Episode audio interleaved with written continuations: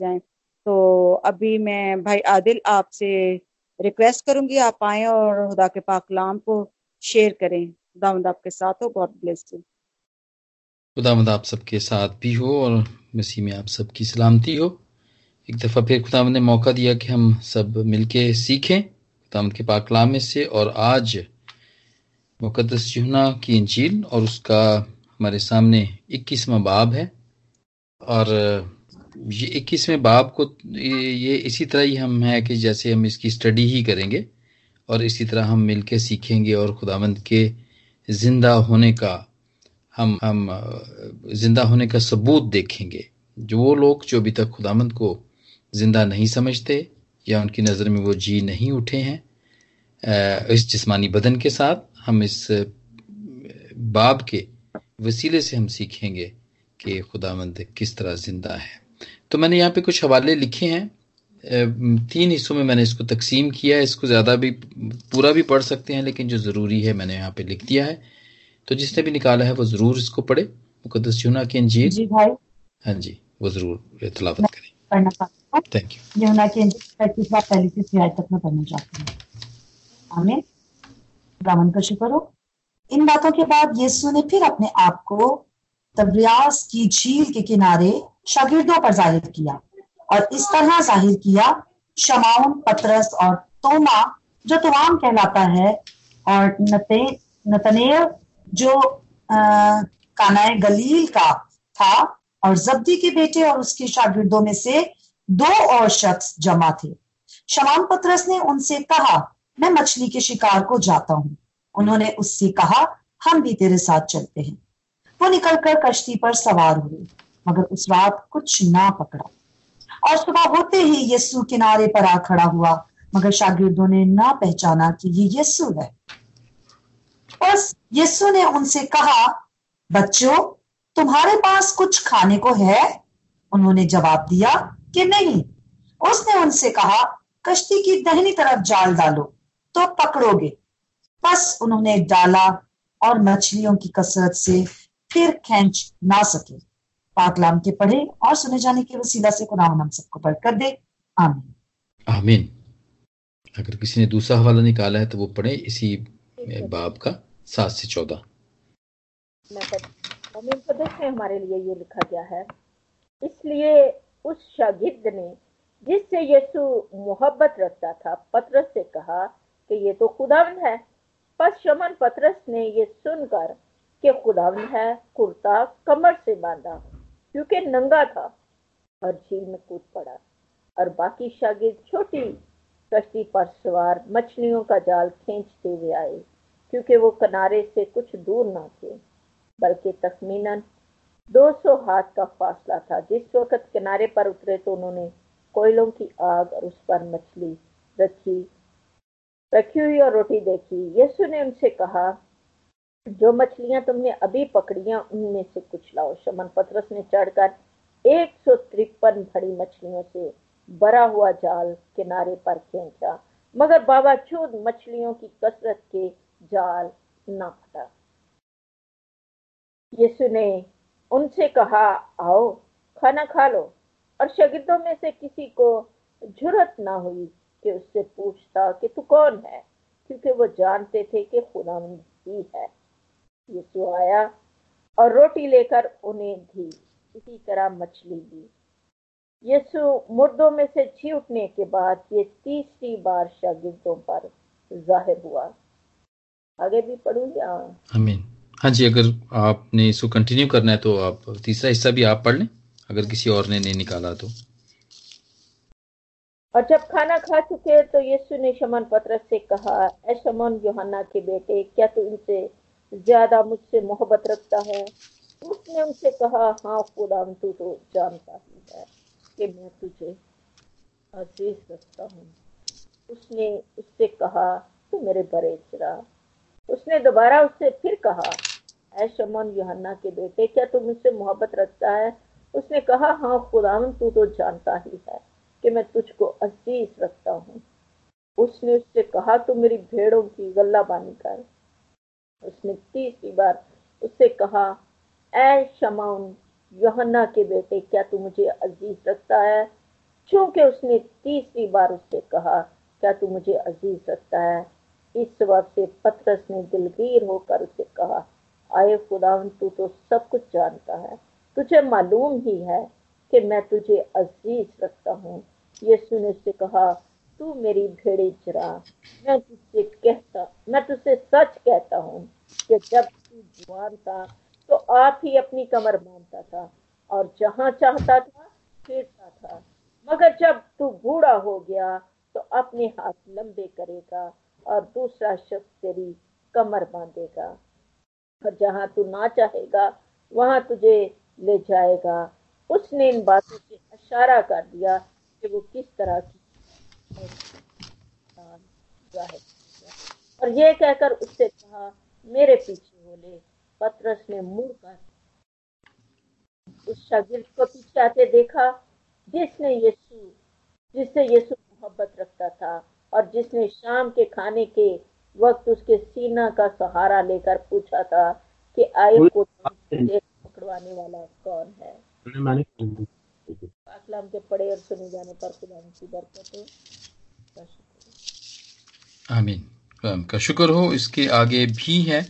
आप ज़रूर अपने फुर्सत के वक्त में इसका जो बाकी हिस्सा है, वो भी पढ़ें, क्योंकि ये एक लंबा चैप्टर है।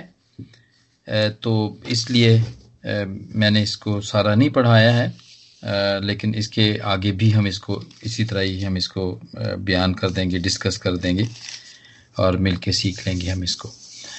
तो ये मेरे अज़ीज़ यूना का इक्कीसवां बाब, आखिरी बाब है इस किताब का गॉस्पल का, इस खुशखबरी की किताब का आखिरी बाब है और इसको बड़े ख़ास तौर पर इसको शामिल किया गया है। और ये इसलिए शामिल किया गया है, पाकलाम के अंदर ये इसको इसलिए शामिल किया गया है कि ये हमें ये ये चैप्टर ये बताता है जोना जो कि खुदामद का ज़िंदा गवाह था, क्योंकि ये खुदामद के साथ रहा इसके काम देखे और ये बाद में भी खुदामद के मरने के बाद, ज़िंदा होने के बाद और खुदावंद के आसमान के जाने के बाद भी तक ये सबसे लास्ट में या सबसे आखिर में ये इस दुनिया से जाने वाला शागिर्द था। तो ये खुदावंद का एक ज़िंदा गवाह था और इसने ख़ास तौर पर इस बाब को और इन सारी बातों को खुदावंद के पाकलाम में शामिल किया ताकि हमें कोई शक ना रहे, हमें कोई किसी किस्म का डाउट ना रहे। और हम इस बात को, ये बिल्कुल इसने मोहर कर दी है, ये सारी चीज़ें बता के कि खुदावंद जब ज़िंदा हुए हैं तो वो जिस्मानी जिस्म के साथ ज़िंदा हुए हैं।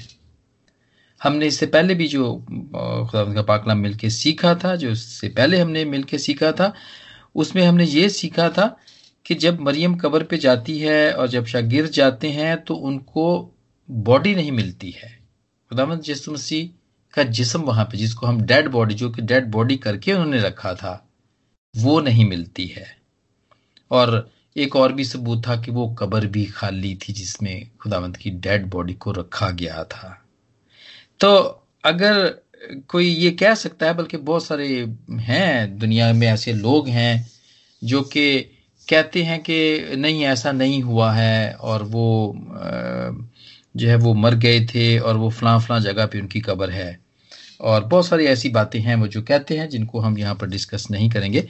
लेकिन जब जो हम यहाँ पर आज मिलके सीखेंगे, वो इस बात के ऊपर ज़ोर देंगे और इस बात को और भी ज़रा खोलेंगे कि खुदामंद इस, उसी जिस्मानी जिस्म के साथ ज़िंदा हुए थे, जिस जिस्म पे उन्होंने कोड़े खा के और हाथों में कील ठकवा के और नेजे में और पसली पे नेजा खा के जिस बॉडी के साथ वो कब्र में लेटे थे, उसी के साथ वो ज़िंदा हुए हैं। और इसी तरह, और इसीलिए अब तक जब भी वो किसी पे ज़ाहिर होते हैं, तब भी वो अपने जब शगिर्दों पे ज़ाहिर होते हैं तो उन्हीं जख्मों के साथ ज़ाहिर होते हैं, और अब भी, जब भी वो किसी के ऊपर ज़ाहिर होते हैं तो इन्हीं जख्मों के साथ ज़ाहिर होते हैं, और उनसे हमें खुदाम यसु मसीह के ज़िंदा होने की पहचान होती है। ये हम उसको पहचानते हैं कि ये यसु ही है। ये उसके निशानियाँ हैं जो कि वो उसी जिसम के साथ ज़िंदा हुए हैं। तो ये उनकी निशानियाँ हैं जिनसे हम उनको पहचान सकते हैं।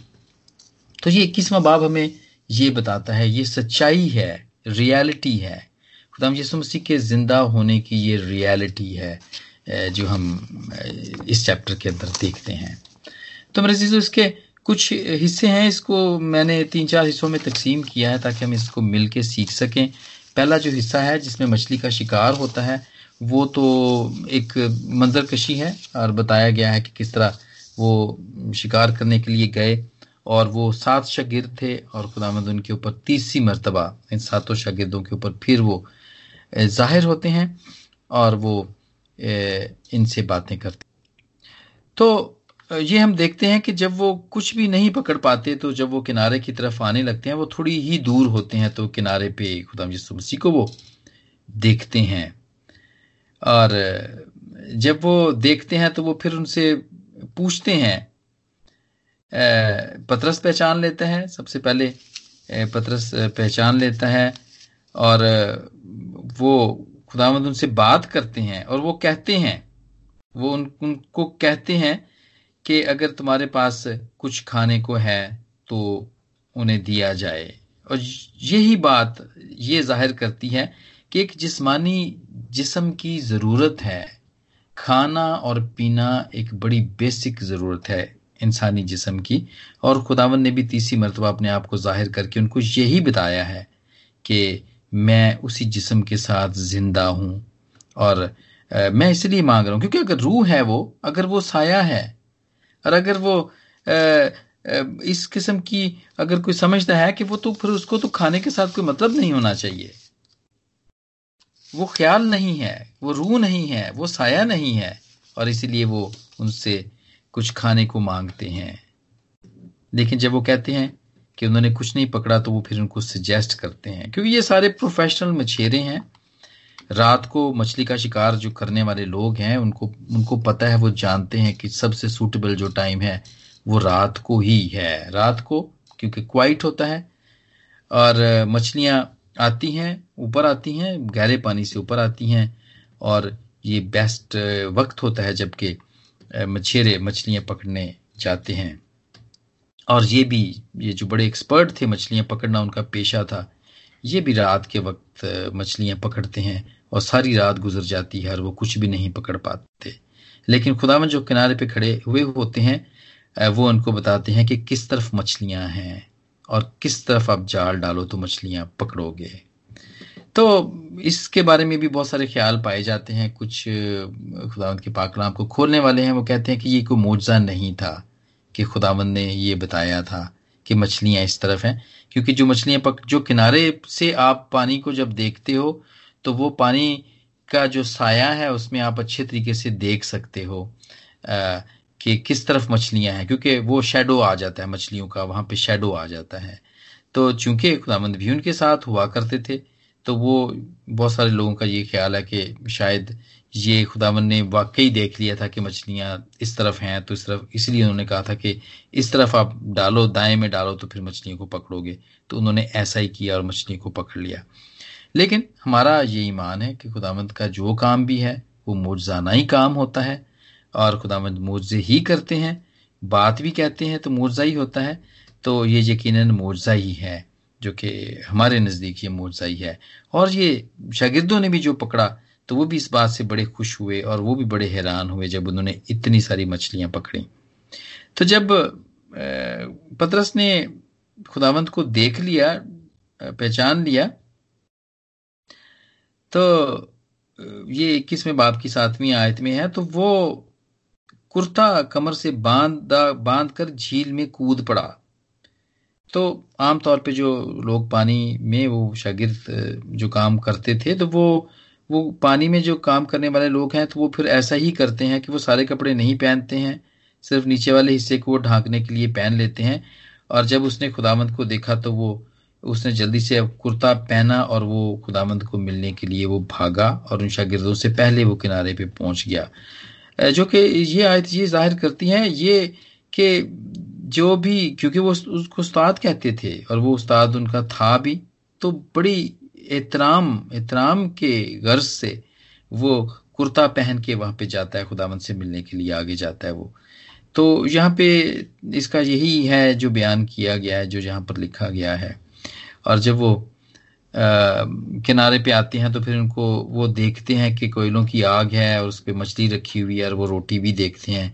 आ, वो सब कुछ वहाँ पे देखते हैं। और इसके बाद फिर शागिर्द आते हैं और खुदामद उनको भी कहते हैं उनको कहते हैं कि आओ खाना खा लो और किसी को ज़रूरत नहीं होती कि वो पूछ के पूछे कि तू कौन है क्योंकि वो सब जानते हैं कि ये यस्सु ही है। और इस तरह उन्होंने रोटी लेकर उन्हें दी और इस तरह मछली भी दी। तो वो एक मछलियाँ पकड़ते हैं।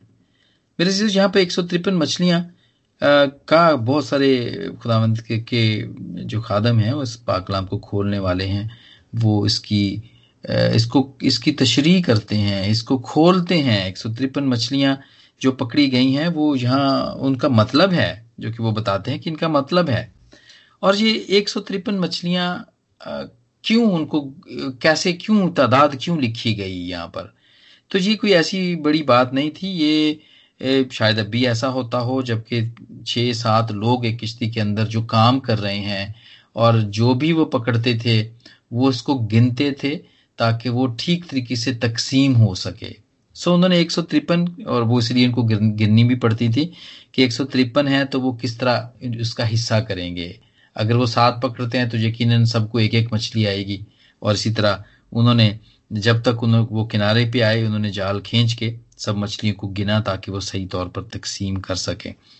ये तो दुनियावी बात है, लेकिन जो हम रूहानी तौर पे इसका मतलब देखते हैं, वो ऐसा ही है कि एक सौ तिरपन मछलियाँ सिरल ऑफ़ एल्गजेंड्रिया वो कहते हैं, वो इसको बयान करते हैं कि ये तीन चीज़ों से मिलके बनती हैं, एक सौ तिरपन तीन अदाद से मिलके बनती हैं। एक तो सौ का अदद है, फिर उसके बाद पचास का अदद है, और उसके बाद फिर तीन का अदद है। तो सौ का अदद अगर वो उसको इस तरह बयान करते हैं कि सौ का अदद तो वो चरवाहे की जो भेड़े हैं ना, जो सौ में से एक गुम गई थी मत्ती के अठारहवें बाप की बारहवीं आयत में, और वो निन्यानवे को छोड़ के एक को ढूँढने चल पड़ा था। तो वो कहता है, ये सौ वो हैं। ये वो सौ हैं। और फिर इसके बाद वो खुदा मसीह ने जो बीज की तमसील भी कही थी कि बीज जब बोया जाता है जब भी एक बीज बोने वाला निकला और उसने फिर बीज बोया तो वो बहुत जगह पे गिरा और एक जो अच्छी जगह पे गिरा, वो उसने सौ गुना फल लाता है। कोई सौ गुना, कोई साठ गुना, कोई तीस गुना फल, ये हमने भी मिलके सीखा था इस तमसील में जब हमने इस तमसील को खोला था। तो ये वो सौ है। और मत्ती के तेरहवें बाप की चौबीसवीं आयत में इसका ज़िक्र है। तो ये जो सौ का आदत है यहाँ पर, वो हमें ये बताता है कि ये गैर कौमी हैं। ये गैर कौमे हैं हंड्रेड परसेंट सौ की सौ सौ की सौ भेड़ें। ये वो गैर कौमे हैं जब तक वो खुदामंद को कबूल नहीं कर लेंगी, या वो खुदामंद के पास नहीं आ जाएँगी। तो ये वो सौ हैं, ये वो सौ हैं। ये आखिरी वक्त के बारे में कहा गया है, यहाँ पर बताया गया है वो खुदामंद का बंदा सिरल ऑफ़ एल्गजेंड्रियस को इस तरह बयान करता है। और इसके बाद फिर जो पचास का हिस्सा है, वो वो इसराइल का बकिया हिस्सा है। पचास, यानी कि पचास परसेंट लोग हैं जितने भी लोग हैं जिन्होंने खुदावंत को कबूल किया हुआ है, और खुदावंत के लिए जिन्होंने काम किया, जिस तरह के ये सारे रसूल, ये सब तो यहूदी ही थे, और इन्होंने खुदावंद को कबूल किया और खुदावंत के नाम को फैलाया। तो बाकी के जो लोग रह गए हैं, बकिया है जिसका ज़िक्र मीका की दूसरे बाप की चौदहवीं आयत में है कि आय यकूब, मैं यकीनन तेरे सब लोगों को फराहम करूँगा। मैं यकीनन इसराइल के बकिया को जमा करूँगा। तो ये वो है, पचास वो हैं जो कि वाले हैं। सौ आ गए, उसके बाद पचास आ गए, और इसके बाद तीन का आदत। ये बहुत बड़ा आलम, ये तीन का आदत बताता है कि ये तसलीस का आदत है। खुदा बाप, खुदा बेटा, खुदा पाकरू ये तीन का अदद है, जिसके वसीले से सारी बरकत की चीज़ें, जितनी भी बरकत की चीज़ें हैं, वो अमल में आती हैं। और ये जितना भी, जितनी भी तादाद यहाँ पे बताई गई हैं लोगों की, वो सब उस जाल में आते हैं, जो कि पकड़ने वाला जब पानी में फेंकता है तो वो फिर जाल को, जाल में से वो सब लोगों को पकड़ लेता है। तो ये खुदा यस्सु है जिसके जाल में हंड्रेड परसेंट गैर कौमों का आएगा और पचास परसेंट, जिसमें पचास परसेंट भी होंगे गैर कौमें आई, उसके बाद जो पचास परसेंट बाकी रह गया, इसराइल का बकिया रह गया, वो भी खुदामंद को कबूल करेगा। खुदामंद खुद उसको, याकूब, क्योंकि मीका की किताब में जो जो प्रोफेसी की किताब है और यहाँ पर इसकी पेशन गोई की गई है। मीका ने कहा इसमें लिखा है दूसरे बाप की चौदहवीं आयत में क्या या, आई याकूब में तेरे सब लोगों को फराहम करूँगा। ये खुदावंद की का कहना है कि कि मैं याकूब यानी कि इसराइल के सारे घराने को और वो भी जो जो कि बकिया बच गया है मैं उसको भी जमा करूँगा। तो यहाँ पर हम इसको इस तरह करके समझते हैं। और एक और आलम है, डॉक्टर जरूम, वो कहते हैं, वो कहते हैं कि ये एक सौ तिरपन जो अदद यहाँ पे दिया गया है, वो हमें ये बताता है कि ये दुनिया के सब लोग होंगे, हर तरह के लोग होंगे, और हर तरह के किस्म के लोग होंगे। इसमें हर किस्म के रंग वाले लोग, छोटे, बड़े और हर किस्म के शक्ल और सूरत वाले लोग इस जाल में वो इकट्ठे हो जाएँगे। जब आखिरी वक्त आएगा तो तो ये यहाँ पर इस चीज़ को ज़ाहिर करता है। और जब हम ये देखते हैं कि एक मछलियाँ आ गई और वो इतना भर गया कि वो उनसे खींचा भी नहीं जा रहा था तो उसमें हम ये चीज़ देखते हैं कि ये जाल मतलब इतनी सारी मछलियाँ आ गई, लेकिन फिर भी ये जाल टूटा नहीं। इसको नुकसान नहीं हुआ। फिर भी ये टूटा नहीं। तो मेरे प्यारे अजीजों, ये खुदावंत यस्सु के लोग हैं, उसके, उसका चर्च है और उसकी कलीसिया है। जितने भी लोग इसमें आ जाएँ, कलीसिया उसको कबूल कर लेती है और सब लोग उसमें समा जाते हैं। जितने भी जितने भी गरीब हैं, जितने भी अमीर हैं, जितने भी टैक्स लेने वाले लोग हैं जितने भी गुनेगार हैं जितने भी इसके अंदर बड़े से बड़ा को कातल भी अगर आ जाए तो कलीसिया उसको कबूल करती है उसको आने देती है। खुदावंत की कलीसिया ऐसी है। और खुदावंत ने भी बहुत सारे लोगों को इसी तरह मुआफ किया। आ, हर किस्म के लोग इसमें आ सकते हैं और वो फिर भी नहीं टूटता। वो बर्दाश्त कर लेता है। हर एक को बर्दाश्त कर लेता आप, आप कोई बहुत बड़े चर्च में जाएँ जिसमें हर तरह के लोग आपको देखने को मिलेंगे।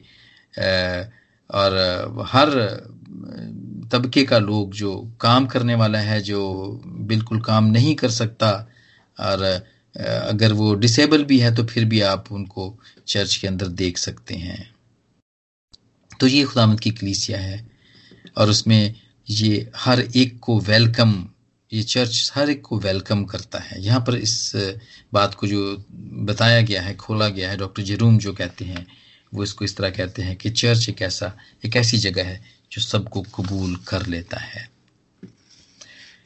इसके बाद हम देखते हैं जुना के इक्कीसवें बाप के पंद्रहवीं आयत से हम आगे देखते हैं, उन्नीसवीं आयत तक देखते हैं, जिसमें खुदावंत पत्रस से सवाल करते हैं।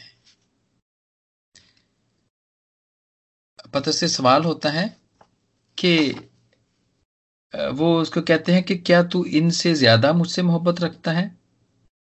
तो पतरस को कहता है, है उसने उनसे कहा कि हाँ खुदावन तू तो जानता ही है कि मैं तुझे अज़ीज़ रखता हूँ। तो फिर वो उससे कहते हैं कि तू मेरे बर्रे चरा। ले और यही बात वो शमान पत्रस को वो तीन मरतबा पूछते हैं। तीन मरतबा यहाँ पे पूछने को जब हम इसको गहरे तौर पर देखते हैं तो यहाँ पे हमें ये पता चलता है खुदामंद के जो बंदे हैं, जो उसके पाकलाम को खोलते हैं, वो यहाँ पे इसको इस तरह बयान करते हैं कि चूँकि पत्रस ने खुदावंत का तीन मरतबा इनकार किया था, अगर आप इसके पीछे वाले अबवाब में देखें जो ना कि अठारहवें बाब की पच्चीसवीं आयत में तो वहाँ पे पत्रस खुदावंत का इनकार करता है। मुर्ग के बांग देने से पहले जो है अगर हम देखें यूना के अठारहवें बाप की पच्चीसवीं आयत की शमाउन पत्रस खड़ा ताप रहा था बस उन्होंने उससे कहा कि, तू भी तो उसके शागिर्दों में से है और उसने इनकार करके कहा कि मैं नहीं हूँ। और इसी तरह एक कुछ लोगों ने भी कहा और फिर एक लॉन्डी ने भी कहा और पत्रस ने तीन मरतबा इनकार किया। तो यहाँ पर तीन मरतबा इकरार खुदा यसु मसीह उनसे ले रहे हैं। क्षमा उनसे यमन पत्रस से ले रहे हैं इनकार, और यहाँ पर हमें ये बात पता चलती है कि जितनी मरतबा उसने इनकार किया था, खुदावन ने उतनी ही मरतबा उससे इकरार करवा के उसके वो इनकार करने का जो भी गुनाह था और जो भी गलती थी, वो सब माफ़ कर दिया। इससे हमें ये बात पता चलती है। तो मेरे जीजो खुदावंद प्यार करता है और वो तो आया ही गुनहगारों को मुआफ करने और निजात देने के लिए आया था। तब वो जब हम उसका, अगर ज़िंदगी में कभी हम उसका, हमने कभी उसका इनकार भी किया है तो ज़रूर जब भी मौका मिले, उतनी ही मर्तबा, बल्कि उससे भी ज़्यादा मर्तबा उसका इकरार करें। ताकि अगर अभी तक हमारा वो वो इनकार की अगर गुनाह अभी बाकी है तो वो भी मुआफ हो जाए। जिस तरह पत्रस का गुनाह मुआफ होता है और खुदा यसु मसीह उसको मुआफ करते हैं और उसको बरकत देते हैं और उनके जिम्मे खिदमत लगाते हैं। अब इस हम थोड़ा सा आगे बढ़ते हैं। इसी में हम देखते हैं कि उसको एक खिदमत दी जाती है। खिदमत क्या दी जाती है? हम देखते हैं कि उसको ये खिदमत जा, दी जाती है कि उसने उससे कहा कि तू मेरे बर्रे चरा। जी हम पंद्रहवीं आयत में देखते हैं। पंद्रहवीं आयत का आखिरी हिस्सा है। खुदावंदा यसु मसीह जब उनसे पूछते हैं कि क्या तुम मुझसे मोहब्बत रख, इनसे ज़्यादा मुझसे मोहब्बत रखता है? उसने कहा कि हाँ खुदावन तू तू जानता ही है कि मैं तुझे जीज रखता हूँ। उसने उनसे कहा कि तू मेरे बर्रे चरा। तू मेरे बर्रे चरा। उसको एक खिदमत दी जाती है। कि खुदावंत के लोग, खुदावंत की जो भेड़े हैं, जब खुदावंत कहते हैं कि मेरी और भी बहुत सारी भेड़े हैं जो इस भेड़ खाने में नहीं हैं, वो ज़रूर है कि वो भी आए। तो दुनिया में जितने भी लोग हैं, जो खुदावंद पे इतकाद और यकीन रखते हैं, जो इकरार करते हैं कि वो ही निजात दहिंद है। वो भी भेड़े, वो भेड़े हैं, और इसके अलावा भी जो नहीं भी रखते, ये जो इकरार नहीं भी करते हैं, वो भी खुदावंद की भेड़े हैं। उनके बारे में पत्रस को ये खिदमत दी जाती है कि तू मेरी भेड़ों को चरा या तू मेरे बर्रों को चरा। ये रिस्पॉन्सिबिलिटी दी जाती है, ये खिदमत दी जाती है। जैसा कि मैंने पहले कहा कि मुकदस यूना को गवाह होने की खिदमत दी गई थी। वो ही वॉज़ वो आई विटनेस था। वो एक बड़ा ऑब्जर्वर था। उसने ये सारी चीज़ें देखी हुई थी। And he was a stand as a witness उसको ये खिदमत दी गई थी। और इसी तरह जैसे कि हम देखते हैं पारूस रसूल को। पारूस रसूल को खिदमत दी गई थी कि वो चर्चेस को कायम करे, वो कलीसिया को कायम करे। बहुत सारी कलीसियाएँ उसने बनाई और ये उसकी खिदमत थी। पत्रस को इसी तरह भेड़े चराने के लिए कहा गया बर्रे चराने के लिए कहा गया कि तू लुक आफ्टर करेगा। और मेरे जीजो हमें भी इसी तरह की बहुत सारी खिदमात मिलती हैं। बहुत सारी खिदमत मिलती हैं। हमें, हम बहुत सारों को कभी कभी सिर्फ़ लुक आफ्टर करने की ही खिदमत मिलती है। हमने सिर्फ़ लुक आफ्टर ही करना होता है। खुदावंत के हुक्म के मुताबिक बहुत सारे जो लोग परेशान हैं, जो बेदिल हैं, जो ना उम्मीद हैं, जिनका ईमान बिल्कुल कम है। हमें ये खिदमत दी जाती है कि हम उनकी उनकी जो जो उम्मीद की जो किरण या जो जो जो उनकी, जो चिराग जो बुझ रहा होता है, हमें ये खिदमत दी जाती है कि हम उसको रोशन करें, उसको जलाएँ और उनकी उम्मीद को फिर से ज़िंदा करें। ये खिदमत हमें मिलती है। बहुत दफ़ा हमें खिदमत मिलती है कि हम खुदावंत के ज़िंदा गवाह बने। मुकदस योना की तरह। वो खुदावंत का गवाह था, क्योंकि उसने ये सारी चीज़ें अपनी आँखों से देखा। खुदावंत दुनिया में आए, वो उसके साथ रहा। मुकदस योना खुदावंत के साथ रहा। और फिर उसने उनको दुख सहते हुए देखा, मरते देखा, और फिर ज़िंदा होते देखा। और फिर ज़िंदा होने के बाद भी वो उनके साथ साथ रहा। बहुत दफ़ा वो उसके ऊपर ज़ाहिर भी हुए। और फिर मरने के बाद भी वो बड़ा, जब ये उधेड़ उम्र हो गया तो पतमस के जजीरे पे खुदा यसु मसीह फिर इस पे ज़ाहिर होते हैं। और ये फिर इस बात का भी गवाह बनता है। एक अंजील इन्होंने लिखी, तीन खत लिखे, और उसके बाद मुकाशफात जो इनके ऊपर ज़ाहिर हुए, वो बुक, रेवलेशन की बुक इसने लिखी। तो पाँच किताबों का मुसन्फ यानी गवाह, खुदामद का ये गवाह, इसको ये खिदमत दी गई थी, उसने ये खिदमत की। और इसी तरह पारूस रसूल को, क्रिसियाओं को कायम करने की खिदमत दी गई। लेकिन मेरे अजीजों, इसमें से, इन तीनों में से कोई भी छोटा नहीं और कोई भी बड़ा नहीं एक दूसरे से, दूसरे के साथ। उसी तरह हम भी हैं। हम में से जो भी, जिसको भी, जिस किस्म की भी खिदमत मिलती है वो दूसरों से बड़ा नहीं है। वह ना वो दूसरों से छोटा है, बल्कि हम सब खुदाबंद के खादिम हैं। हम सबको खिदमत मिली हुई है। हम सब खुदाबंद के नौकर हैं। और ये भी बिल्कुल इसी तरह ही समझते हैं। और हम में से किसी को भी इस तरह नहीं समझना चाहिए कि जो फलां खिदमत करता है, वो गवाही की जो खिदमत है, या वो लिखने की खिदमत है, या जो प्रीचिंग की खिदमत है, वो सबसे अच्छी खिदमत है। मुझे वो करनी चाहिए। हमें अपनी अपनी खिदमत को पहचानना भी चाहिए। और आज कल, आज के दौर में ज़्यादातर हम जो देखते हैं, जो हम डिविजन्स देखते हैं चर्चेस के अंदर जो यूनिटी नहीं है, उसकी बहुत सारी वजह, उसमें से बहुत सारी वजूहत ये भी हैं कि हम अपनी खिदमत को पहचानते नहीं हैं।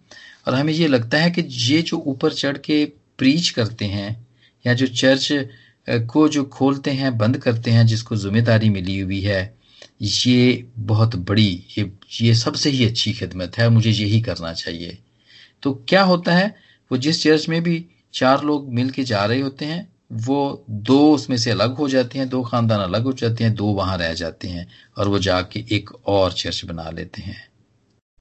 वो ये समझते हैं कि जो ऊपर वाला जो खिदमत करता है, ये बड़ी खिदमत है। लेकिन मैं जो नीचे बैठा हूँ, सुन रहा हूँ या मैं जो चर्च में कुर्सियों चेयर्स को लगाता हूँ या दरिया बिछाता हूँ या झाड़ू देता हूँ, ये खिदमत कम है।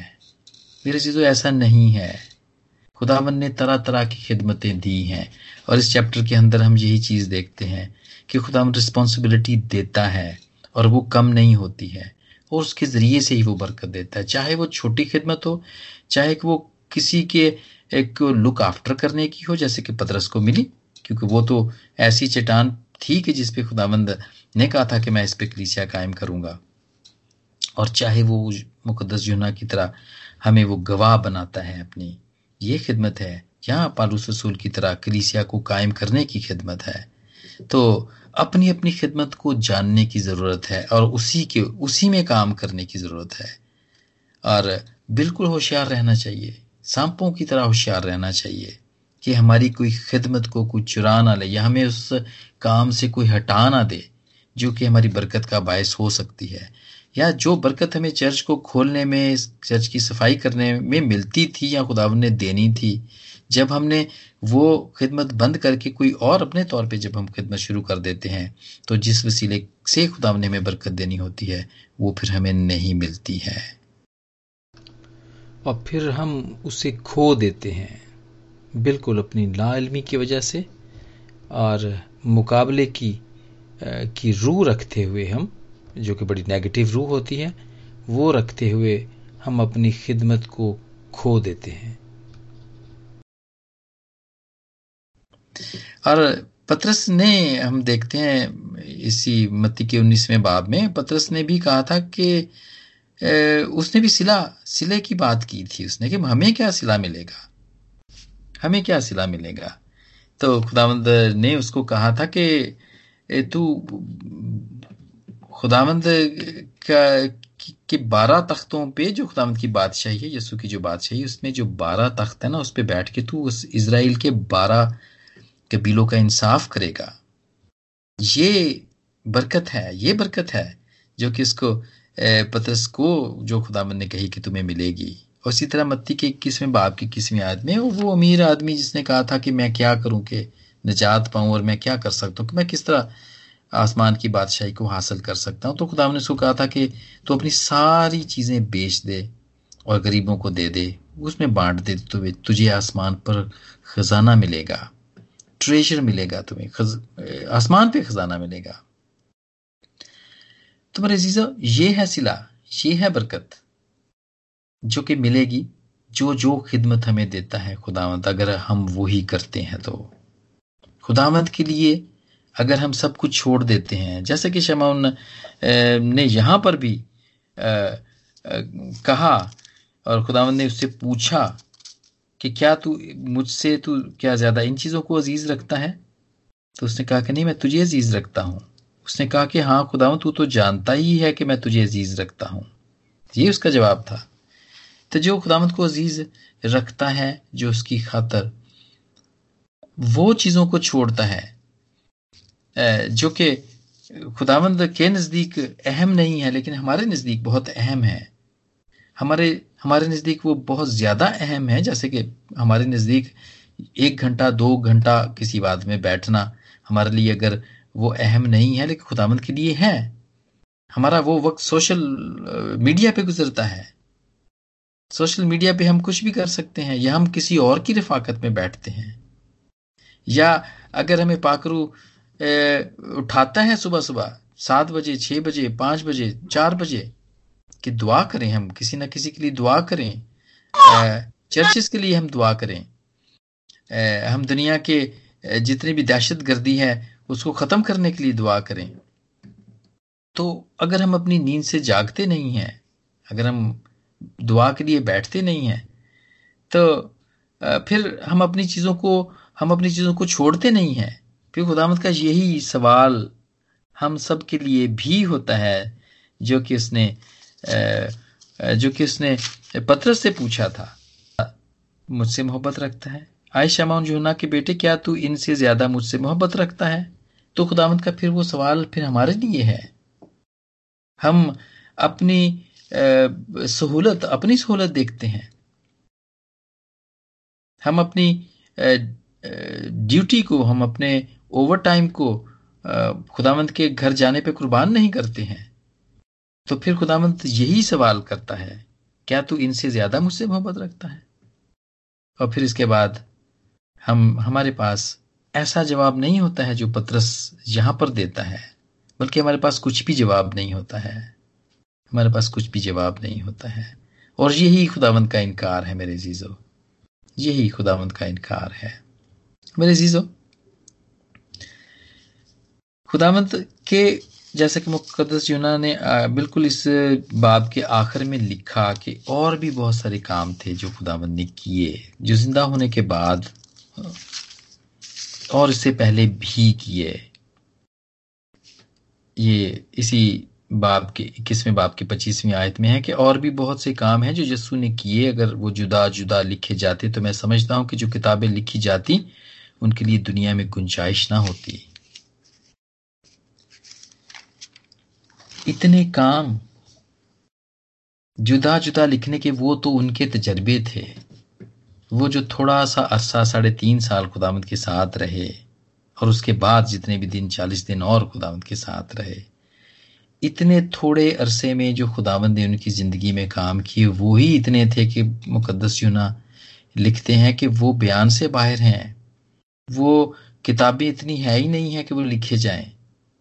और आज भी मेरे जीजा मेरी ज़िंदगी के अंदर जितने काम हुए हैं, जब से मैंने खुदावंत को जाना पहचाना है और मैंने ये समझा है कि ये काम खुदावंत का है और आपकी ज़िंदगी में, आपकी ज़िंदगी में, आपकी ज़िंदगी में जितने भी लोग यहाँ पर सुन रहे हैं, उनकी जितनी भी ज़िंदगी के अंदर काम है जो खुदावंत ने किए हैं, क्या वो दुनिया की इतनी इतनी किताबें होंगी जिनमें वो लिखे जाएँगे?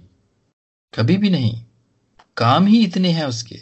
और वो हमारी अलग अलग ज़िंदगी के अंदर काम है जो खुदावंत करते हैं। और वो ऐसे ऐसे काम है कभी कभी वो बयान से ही बाहर हैं। वो कभी कभी हमें ऐसी ऐसी जगहों पर ले जाता है, जिनको हम बयान ही नहीं कर सकते। वो कभी कभी हमें इस तरीके से वो भर देता है, हमारे हमारे जिसम को, हमारी रूह को वो इतना फिल कर देता है। हमें, हम हम ऐसा, ऐसी खुशी महसूस करते हैं कि हम इसको बयान ही नहीं कर सकते हैं। और यही खुदावंत का जो ज़िंदा गवाह है मुकदस योना यही बयान करता है। इक्कीसवें बाप की पच्चीसवीं आयत में कि वो अगर जुदा जुदा लिखी जाती तो मैं समझता हूँ कि जो किताबें लिखी जाती उनके लिए दुनिया में गुंजाइश ना होती। खुदावंत के बंदे, खुदावंत के लोग इतने सारे, ये दुनिया भरी पड़ी है, उनकी जिंदगियों में इतने काम होते हैं, इतने काम होते हैं कि वो लिखे नहीं जा सकते। वो लिखे नहीं जा सकते। ये है हमारा ज़िंदा खुदा, जो कि अपने उस वक्त अपने शागिर्दों पे ज़ाहिर हुआ। और यही ज़िंदा खुदा जो इसी जिस्म के साथ आसमान पर उठाया गया, वो आज मुझ पर और आप सब पर भी वो ज़ाहिर होता है। मुख्तलिफ़ तरीकों से ज़ाहिर होता है और अपने बदन के साथ ज़ाहिर होता है। ये सच है और ये सच है। दिस इज़ अ रियलिटी कि वो जी उठा है। वो बिल्कुल इसी जिस्म के साथ जी उठा है। और खुदावंद आज योना के इक्कीसवें बाब के वसीले से से खुदावंद मुझे और आप सबको बरकत दे। आमीन। आमीन आमीन। God bless you brother. खुदावंद आपके साथ हो। खुदावंद, इसी तरह अपने मकाशवात आप पर यहाँ करें और आप इसी तरह हमें कलाम कलाम से जो है नवाजते रहें और कलाम की जो छुपी बातें हमें बताते रहें। खुदावंद अपने नाम की जलाल के इस्तेमाल करे आपको और इस कलाम के वसीला से आपको भी ढेरों बरकत दे और हमें भी ढेरों बरकत दे और हमें इस काबिल बनाए कि हम इस पे अमल करने वाले हों और कभी भी इससे सुनकर भूले ना, बल्कि आगे दूसरों तक भी लेके जाने वाले हों।